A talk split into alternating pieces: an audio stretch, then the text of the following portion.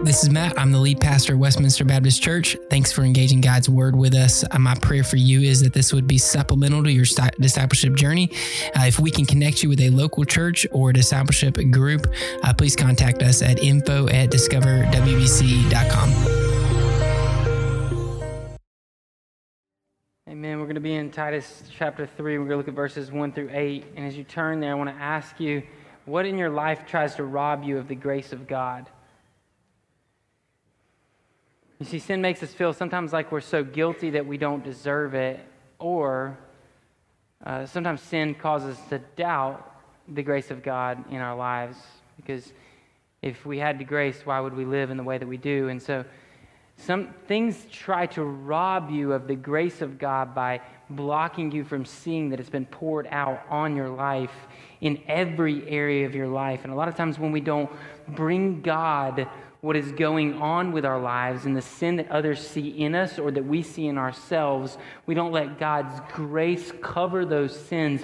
We hide them inside, doubting and um, um, be, building up guilt that causes us to wonder if God's grace is really evident within us. We talked about this a bit last week, and I want to look more into it this week as God purifies our hearts and he's cleansing us from what, from what is old and bringing in what is new. What does that look like within the household we saw in chapter 2 of Titus? Now, what does that look like in chapter 3 within the community? Now, uh, if you are familiar with mechanics and working with cars, and if you've ever changed oil, um, what you do is you allow all of the oil to get out of the car and then you replace it with new oil. So, what happens if you don't do this, sometimes uh, there will be little shards of metal in your oil. This happens when pistons uh, could um, scrape off, or piston rings start to decompose, um, or little pieces of metal get inside of your engine and cause other scraping. And you get little pieces of metal. If you work on cars, you know that is one of the, or any type of uh, four wheelers, lawnmowers, anything. You know that's one of like the the worst things to see when you start to change oil you're like, man, there's, there's a metal in my oil. I know what this means. If you take that old oil and add in new oil and mix it together, it's, you're still going to have the same problem. That metal is going to go throughout your engine, cause you to throw a, a crankshaft, cause you to throw a piston rod. It's going to cause you to mess up your engine even more. You see, the thing that God does in our life is He completely eradicates all that is evil and wicked in us, and He brings in the new. It's the beauty of the gospel is that he doesn't just take um, our brokenness and, and, and uh, allow us to live within it and feel the effects of it and endure it on this earth without the promise that one day we will be completely free from these things. That all that junk and all that filth that we talked about last week is going to be completely out of our lives, and there's only going to be goodness left, and the goodness comes directly from our Father. And so, my main point for you this morning is this is that God purifies his people. In Titus chapter 3, verses 1 through 8, we see it in this way. It says, Remind them to submit to rulers and authorities, to obey, to be ready for every good work, to slander no one, to avoid fighting, and to be kind, always showing gentleness to all people. For we too were once foolish, disobedient, deceived, enslaved by various passions and pleasures, living in malice and envy, hateful, detesting one another. But when the kindness of God our Savior and his love for mankind appeared, he saved us, not by works of righteousness that we had done, but according to his mercy, through the washing of regeneration and renewal by the Holy Spirit. He poured out his Spirit on us abundantly through Jesus Christ our Savior, so that having been justified by his grace, we may become heirs with the hope of eternal life. This saying is trustworthy. I want you to insist on these things so that those who have believed God might be careful to devote themselves to good works. These are good and profitable for everyone. Titus wants us to see, in, uh, Paul wants Titus to see, really, in chapter 2 and chapter 3, that there is uh, there, there's a way of living within your household that is right and good in God's sight, and that it's because of the gospel that we have changed the way that we live in this life, specifically in our household. And then chapter 3, I'm seeing it, it's happening. The ringing is going to go away. Just pull, just pull the mic down. Mike is going to pull the mic down. I appreciate it, Mike. Thank you. Um, I'm talking quieter today because I don't have some of my energy built up. So it's probably okay. Anyways, thank you guys uh, for that momentary break in silence and commercial uh, for June 3rd, senior adult and young adult trip to the Bible Museum. Um, anyways, let's go back. the way we live in the house to, ought to be transformed because of the way that the gospel has changed our lives. And the way that we live in the community is transformed by the way that the gospel has transformed our lives. That's what Titus is showing us in Titus 2 and Titus 3. Is the gospel changes the way we live in area, every area of our life. So start here with this chapter 3, verse 1, where it says, Remind them to submit to rulers and authorities. It's a, it's a fascinating challenge to us, right? Because it's so hard. But if you think about it, it's, it's, a, uh, it's across the board challenge to Christians. Do you think that um, God the Father, when he was sending his son into the world, was like, man, these Christians, or, or sorry, this world, let's say this world, this world has it all together. They do a really good job of governing this thing. Like creation looks great, they, they've got great, great laws in place. Uh, my son is going to be well taken care of. He's going to be good because the people are good. Like, that's not what God the Father saw in his creation when he sent his son into it. And yet, he sent his son to serve the people and from beginning to end to submit to the rulers and authorities. You think about it like this in the beginning in his life, um, the rulers were out to kill him when he was a baby. And at the end of his life, the rulers were out to kill him. It was at the end of his life when the, the ruler allows for this crucifixion to take place and the people are yelling, Crucify him, that Jesus really embodies what we are challenged to show right here is that he literally came to serve and not to be served, to submit and to do what God had called him to do. Specifically, what the Son was called to do in, within that, uh, uh, the creation that God oversaw. God the Father was not surprised that he sent his son into a world that was broken and yet called his son to serve it. So, why would God not call us as Christians into a broken world to serve it? What we're doing is we're looking at this world and going, man, this is so challenging too. Uh, Chapell and Hughes say like this they say, um, it shouldn't be uh, like, like the Bible does not remove the, the the tension and the pressure and the challenge for Christians to obey uh, uh, leaders and authorities and governing fig- figures just because of their wickedness. Man, you think about Daniel, you think about like, and how he how he engaged it, but he engaged it in a holy way, in a righteous way. You think about your own life and how you can engage these things. Ask yourself this is the way that you engage culture and the way that you engage your community centered on this idea that God has given you good works and the Christ like attitude to show good works and to live like Christ in your community. And when you do, it doesn't mean that those who lead you, your boss, your teacher, so children who are in school, teenagers who are in school, uh, parents and, and, and singles, when you work in the workforce, your boss, it's not, this does not mean that they're going to be holy and righteous, but it does mean that we're going to allow them to lead us, even as Christians. It does mean that we're going to submit to them. It means that we're going to use our gifts and talents and blessings from the Lord to serve them. It's a radical new way of thinking about things, but it's perfectly in line with, look at verse 15 of chapter 2. It says, Proclaim these things, encourage and rebuke with all authority, and let no one disregard you. Encourage and rebuke with all authority. It's like this you've been given all authority in heaven and earth. God sends his son. His son gives the authority to the disciples. The disciples go to make disciples. He then tells Titus, You have all authority to preach the gospel. And the next verse is, Submit to your governing authorities. It's like we have this authority, but yet we yield it in this, for the sake of the gospel, because the gospel moves forward when we embody the character of Christ as we do the works of Christ. If we do the works of Christ without the character of Christ, what we start to look like is have you ever have you ever seen those people? Or maybe you're caught in this moment of like you yourself, or like you do all these things and you, you say you do them for the sake of Christ. Maybe you do them for the church. You're doing all these different works, uh, but you don't embody the, the, the character of Christ and the attitude of Christ while you do them. You're that person that everybody's like, man, yeah, they'll serve, but woo, watch out. Is that person that's like, ah, you know, ready to run and do everything, but then, but then they bring a character that's not anywhere consistent with Christ. And you're like, whoa, hold on. See, we got to be careful that we don't do a lot of good things for God while not embodying the character and attitude of God. And so for us, we submit because our Savior submitted. We, we uh, have the attitude because our Savior's attitude, and we serve because our Savior served. And so, so we submit to our governing authorities, to rulers and authorities. That doesn't just mean our national or our state or our local. It means your bosses. It means your teachers. It means anyone who's been placed in a leadership over you, uh, submitting to them. And I'm going to later share with you a couple reasons why we shouldn't. When we should uh, have holy disobedience, right? Because there's a challenge here.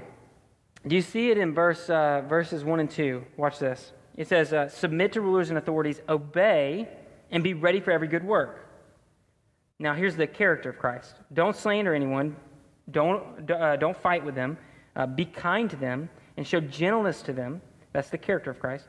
For we too were once foolish, disobedient, deceived, enslaved by various passions and pleasures, living in malice and envy, hateful and detesting one another. Did you see what happened there? He calls us to obedience and then shows us that we used to live in disobedience. So the more we move into an unholy disobedience, the more we move back into our old way of life. And it's like Christ pulled you out of that. Like Christ brought you into obedience. And being in that obedience looks like submitting and serving one another from the household level, submitting and serving to one another, men and women serving, children serving, uh, the whole household in the American culture, those who are within it, serving one another and then it moves on to your workplace, into your education life, and to any sphere where there's some leadership above you. And all of a sudden, we see this submission and this love for one another. It has the character of Christ within it. And we, and we recognize that the more we have obedience, we're embodying the character of Christ. And the more we have disobedience, we're stepping back into that old, foolish way of life. Now, of course, there's an, unholy, uh, there's an unholy disobedience and there's a holy disobedience. Um, and we're going to look at that, like I said. But right now, what I'm focusing in on is this if God has called you to do something, do it with his character. If God has called you to do something, do it with his character. Every good work with the character of Christ in your community. Not slandering, not fighting, but loving, gentleness, kindness. So it does, it's not just what we do, it's how we do it, and it's why we do it. Look at verse 4. This is the why. But when the kindness of God, our Savior, and his love for mankind appeared, he saved us. That's why. Verse 3 begins with, We too were once foolish. Verse 4 begins with, But when the kindness of God. We know who we were, but when the kindness of God appeared, it saved us to be someone different to do different works with the character of God because we've been freed and forgiven, and that grace has covered all that sin. We're not bringing it back into our, into our life and allowing it to take root. We've emptied ourselves of that old oil and taking on the new, and our lives have been transformed. And, and the way that Scripture says it is this it says uh, uh, in, in verse 5 He saved us not by works of righteousness that we had done, but according to His mercy, through the washing of regeneration and renewal by the Holy Spirit that's how he has saved it. The mechanics to what he has done is he has regenerated and renewed. So we have to ask the question what does it mean to be regenerated and renewed? Because it only uses this, these words uh, very few times throughout Scripture. In fact, renewed is only used twice. The other one is in Romans 12, 2. You might know it memorized when renewing the mind. All right? So if this is only used twice, we got to figure out what this means. And the reason I use that illustration is because largely regeneration is emptying what is old, and renewal is bringing in what is new. So God is cleansing us, He's purifying us of what is unrighteous, and He's bringing in that which is new and righteous. So as God saves us, He's actually emptying us of those evil works, wicked works, and He's bringing in those every good work. He's emptying us of that ill mannered uh, uh, character and attitude, and He's bringing in the character of Christ into our lives.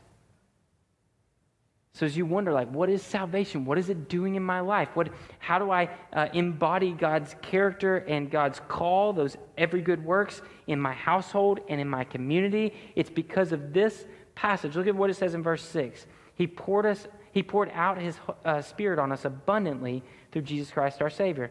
So not only has He saved us, cleansed us and purifying us, but He's given us the Spirit to do those good works in us with the character of Christ working through it.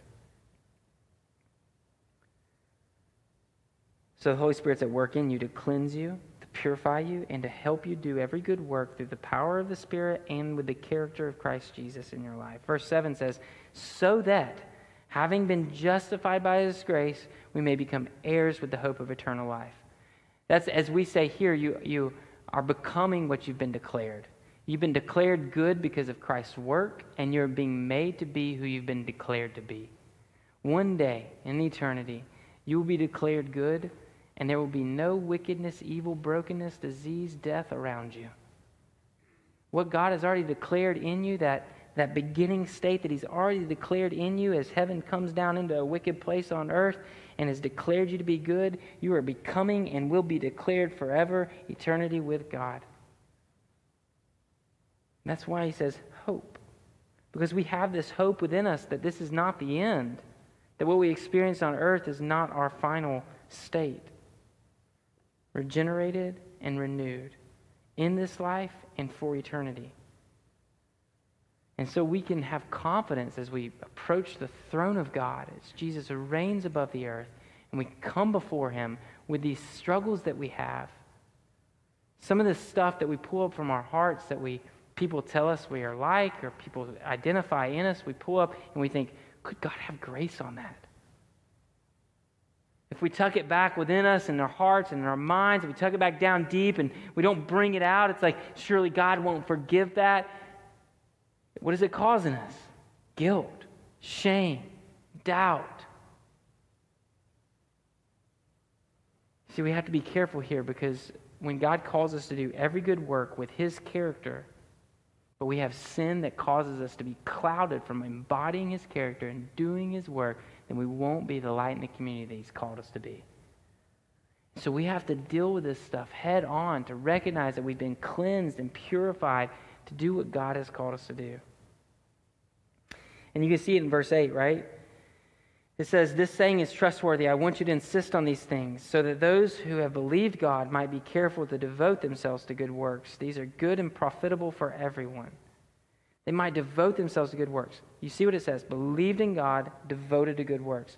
We have been justified, and we have hope that we will be glorified and are being glorified. We have been uh, purified and cleansed, and we are being made righteous and doing what God has called us to do. Like on this journey, as we do every good work with the character of Christ being embodied, we're becoming more like Christ, embodying Christ to this world, it's going to preach the gospel. It says it's profitable for everyone. Why? Because the world sees Christ in you and sees what you do, and they turn to him.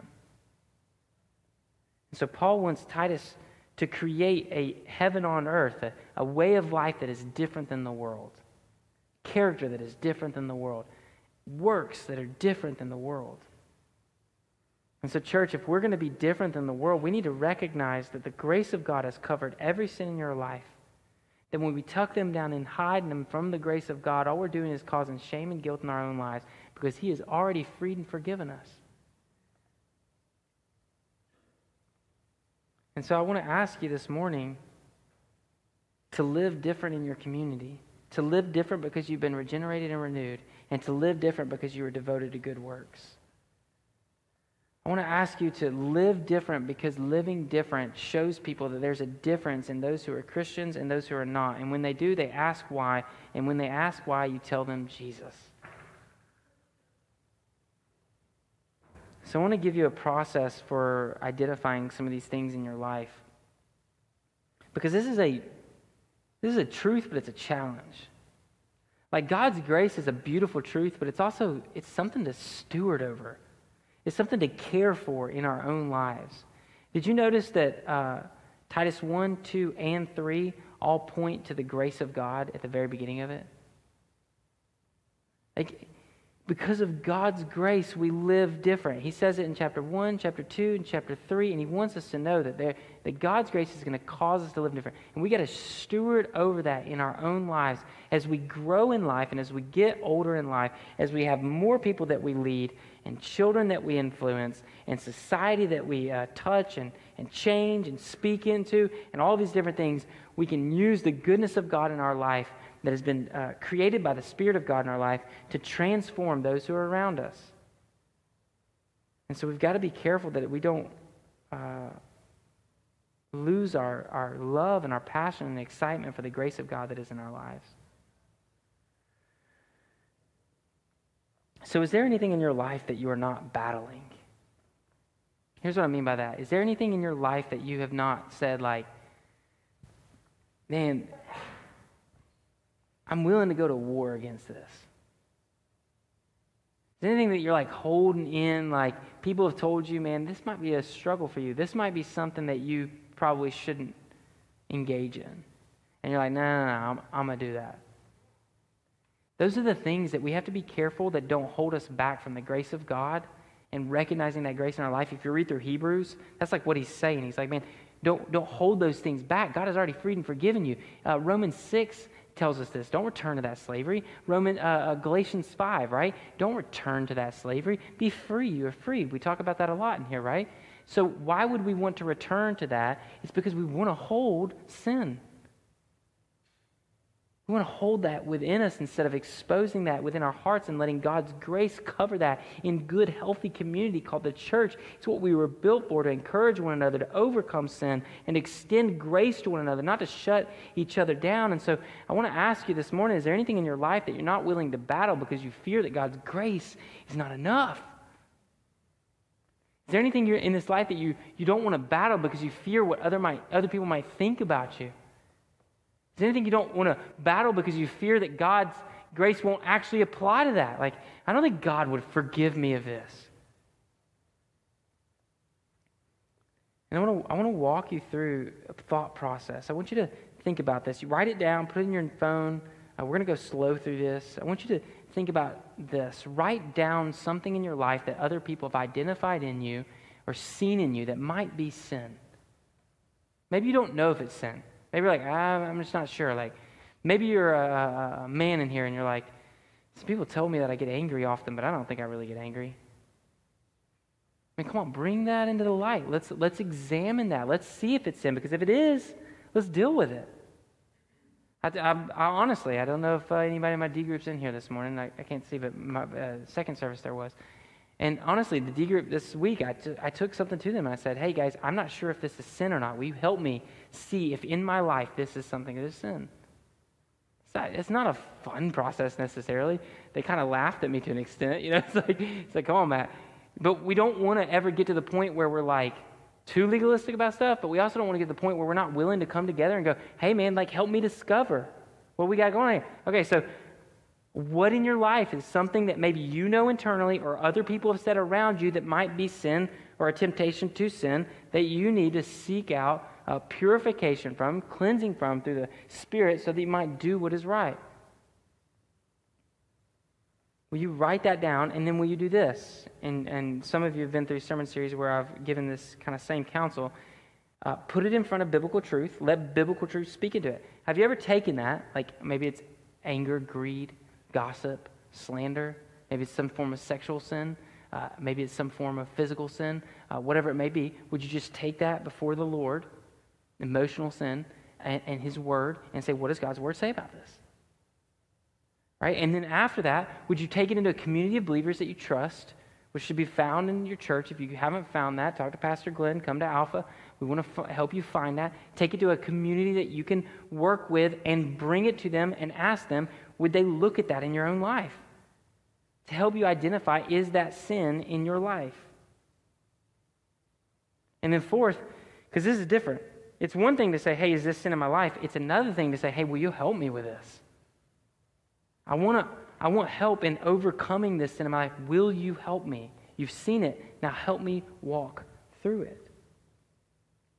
Pastors, counselors, spiritual friends, D group leaders, life groups brothers and sisters who can help you walk through that sin struggle. And finally, and this is the challenge we see through Titus. It's used, there's at least three different biblical uh, Greek words that are translated as self control in, God's, uh, in Titus. There's not at least nine different ones in the New Testament. Self control is a fruit of the Spirit, and it's a challenge that we've been given because of the grace that has been poured out into our hearts. Do we have self control in our life? And you know, I thought about this and I've been praying through this, and then my, my friend, uh, one of my brothers in Christ, dearly loved, sent me this article on self control. Uh, and I read through it and I was like, man, that just like communicates what I'm trying to say about self control.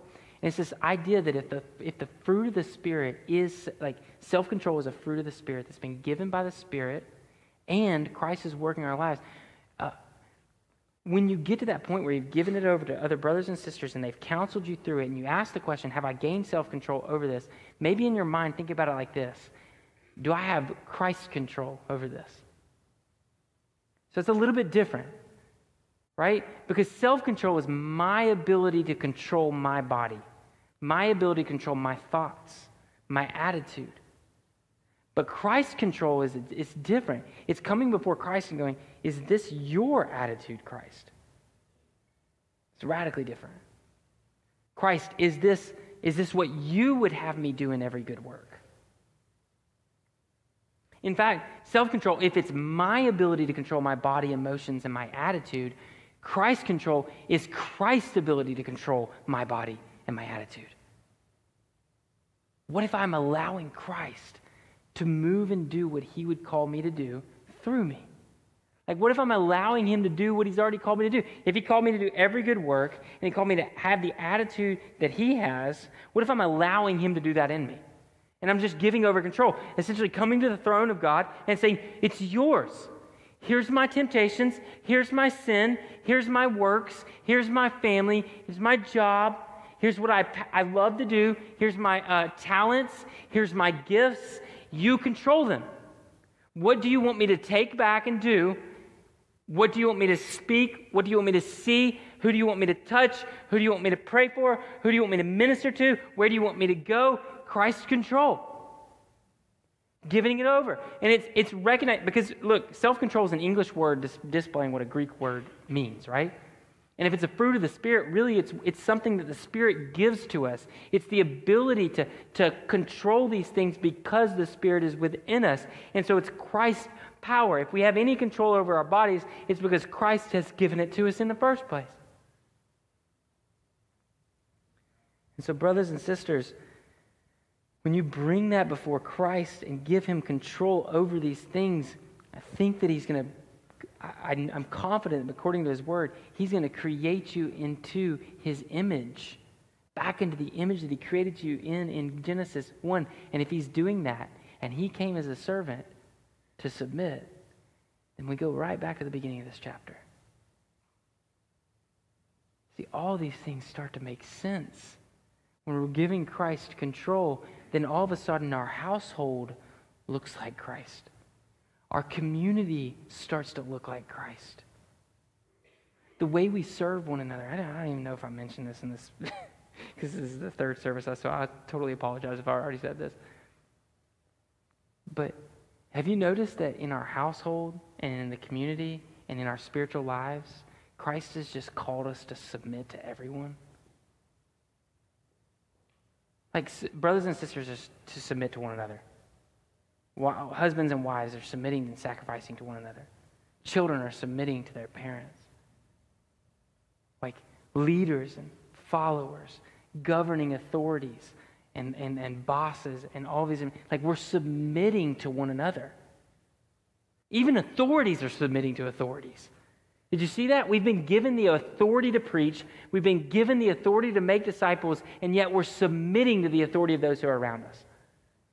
The gospel transforms us in this way. Note this down because submission we so often think of in some like uh, dictator sense, like we talked about a couple weeks ago. We think about it some dictator. I want, to, I want you to push that off. You can go back and listen to that sermon. Push that off and take this up. Think about this. What is submitting to one another and serving one another looks more like this? God has blessed you and gifted you immensely, and now we're using those and stewarding those to submit and serve one another. So, so look at this. Maybe you've struggled with pride throughout your life. Uh, maybe you struggle with anger or gossip. We're flipping those things. The gospel's turning those things upside down. So pride says, look at what I have and look who I am. Humility in the gospel says this because of what I have and who I am, I'm going to serve you. It uses what God has given us to bless those who are around us. Knowledge is not to be uh, um, run over people, but rather we listen and learn from one another and how we can be better. Knowledge is dispensed for the growth of others, not to show our own strength. Money is not something for other people to look at to, to, to glorify ourselves. It's something to be given out to others to bless others as we steward over what God has given us. And so we flip everything. Those who were greedy are giving. Those who were angry are kind. Those who were selfish are, are sharing. Those who are uh, uh, gossiping against others are now encouraging one another. Those who are slandering others are now counseling one another. And all of a sudden, the gospel flips everything on its head, and all that pride that we built up on who we are is broken down into humility, which goes, I'm going to use everything that once was a failure for me now for your good. And so, God has given you the gift of encouragement, are you using that for your glory or to encourage others? If God has given you a blessing in this life of financial stability, are you using that to bless others? if God has given you a talent or the ability to talk to people and, and care well for people, are you using that for your own good and to build up those around, uh, build up a, a mass following, or are you building up a following of Christ? Like we take every blessing in our life, every talent and treasure that we have, and we give it over to Christ's control, and Christ uses it through us to submit to one another. It's like this. It's, I think the best way I could illustrate it is this. It's like God take everything that I have and he goes, okay, well, here, now give it to those who are around you. It's like he keeps all the filth and the junk and covers it with his grace and mercy and gets rid of it and it's no longer existent. And everything that is good, he gives it back to us only in the sense that we can steward it to one another. And as long as we start clinging to us, it becomes sin in our life. And then we got to give it over. And it's that thing that has to be covered now. We're washed away like regeneration, purified and cleansed so that we might do what is right. And so Christ's control looks like us giving up everything to Christ and saying, What do you want me to do? Who do you want me to serve? Who do you want me to submit to? What do you, where can I use my gifts and my talents and my treasures and my time to glorify you in this place, God? And so, my main point for you this morning from this passage is this that God purifies his people, regenerates and renews his people to be different in the community, to be different in their household, and to be different in their community because the gospel message of Jesus Christ transforms us. And so, if you're struggling in your community, the band's going to come forward, and uh, Pastor Glenn, I'm going to ask you to come forward for prayer. If anybody wants to pray, I would love for you to come forward, talk to Pastor Glenn, um, get counsel and wisdom and prayer. And I want to ask you to do this. Think, think, think on this. If your household, or your community around you is seeing an attitude or works in you that are unholy and unrighteous, have you brought those before God's word and God's people and God? Is this sin in my life? If, your if your household is out of control and your children are out of control, or your spouse uh, or your, uh, uh, your workplace is out of control, have you brought that to anybody to go, look, man, this, I need some help? Is this, is this sin? Like, What's going on here? And in God's grace, in our, in our community, in our leadership, I think what they ought to lead you to do is put it before the Word of God. And then all of a sudden, that final piece, right? Question five Have I, have I given over that Christ control? Like, Christ, here you go. I can't do this anymore. Households in disarray, if your community's in disarray, starts here. So maybe you're in here this morning. Don't let this be another day. Don't let this be another day that you hide something within you that is causing disruption around you. Don't let this be another day that sin within you builds up guilt and shame and condemnation within your own heart that nobody else knows about. Don't let this be another day that your church body just looks like everybody dresses up nice and pretty and comes into a perfectly straight, thank you, Steve, rows of chairs with wonderful heat. Thank you, Jeff. I'm thankful for those things. I don't want to act like I'm not thankful for them. I'm thankful for the sound, Charlie, Will. Like, I'm thankful for all these good things, thankful for wonderful music, thankful for cameras that we put this on Facebook and all these different things.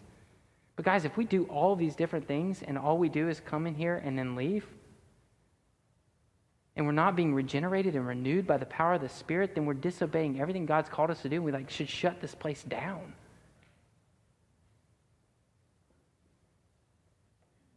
What's going on in your life? Where are you at? We're here. We want to walk with you. Don't be alone.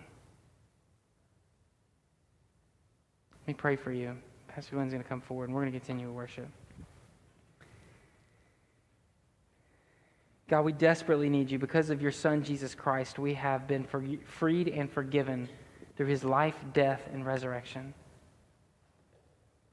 In this life, though, God, we struggle. We struggle with sin and within us. We struggle with sin outside of us. We struggle with what other people say about us that we wonder even if it is sin. And so I pray, God, right now in this moment, that you would just expose sin, but pour out grace.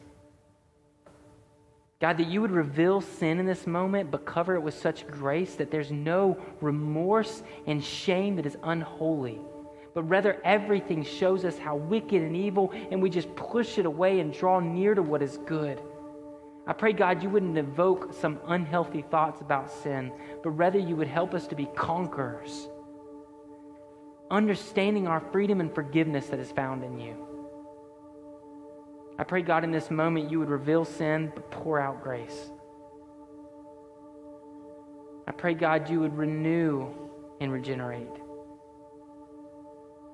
And I pray, Father, if there's anybody in this room that has sin in their life that they have not repented of or communicated or brought to light, that right now that would cause such angst in their heart and such frustration and struggle in their heart that they would reach out, cling to something that could give them help.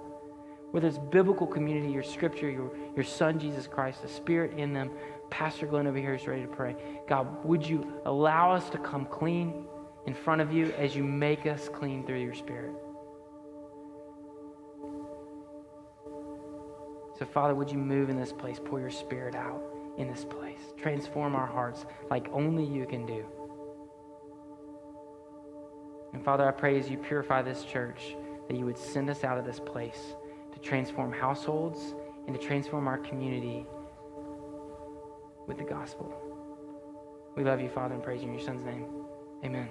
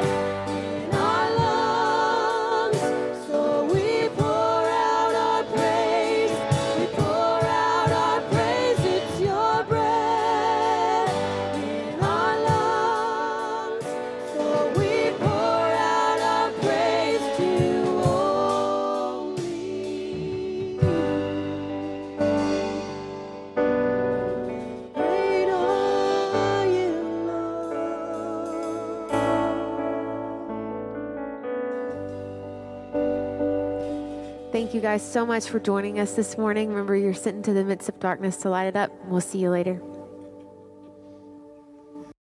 you have any questions about the sermon or would like to know more about following after Jesus, uh, please contact us and we would love to talk more about your relationship with Christ and how you can grow in your spiritual journey.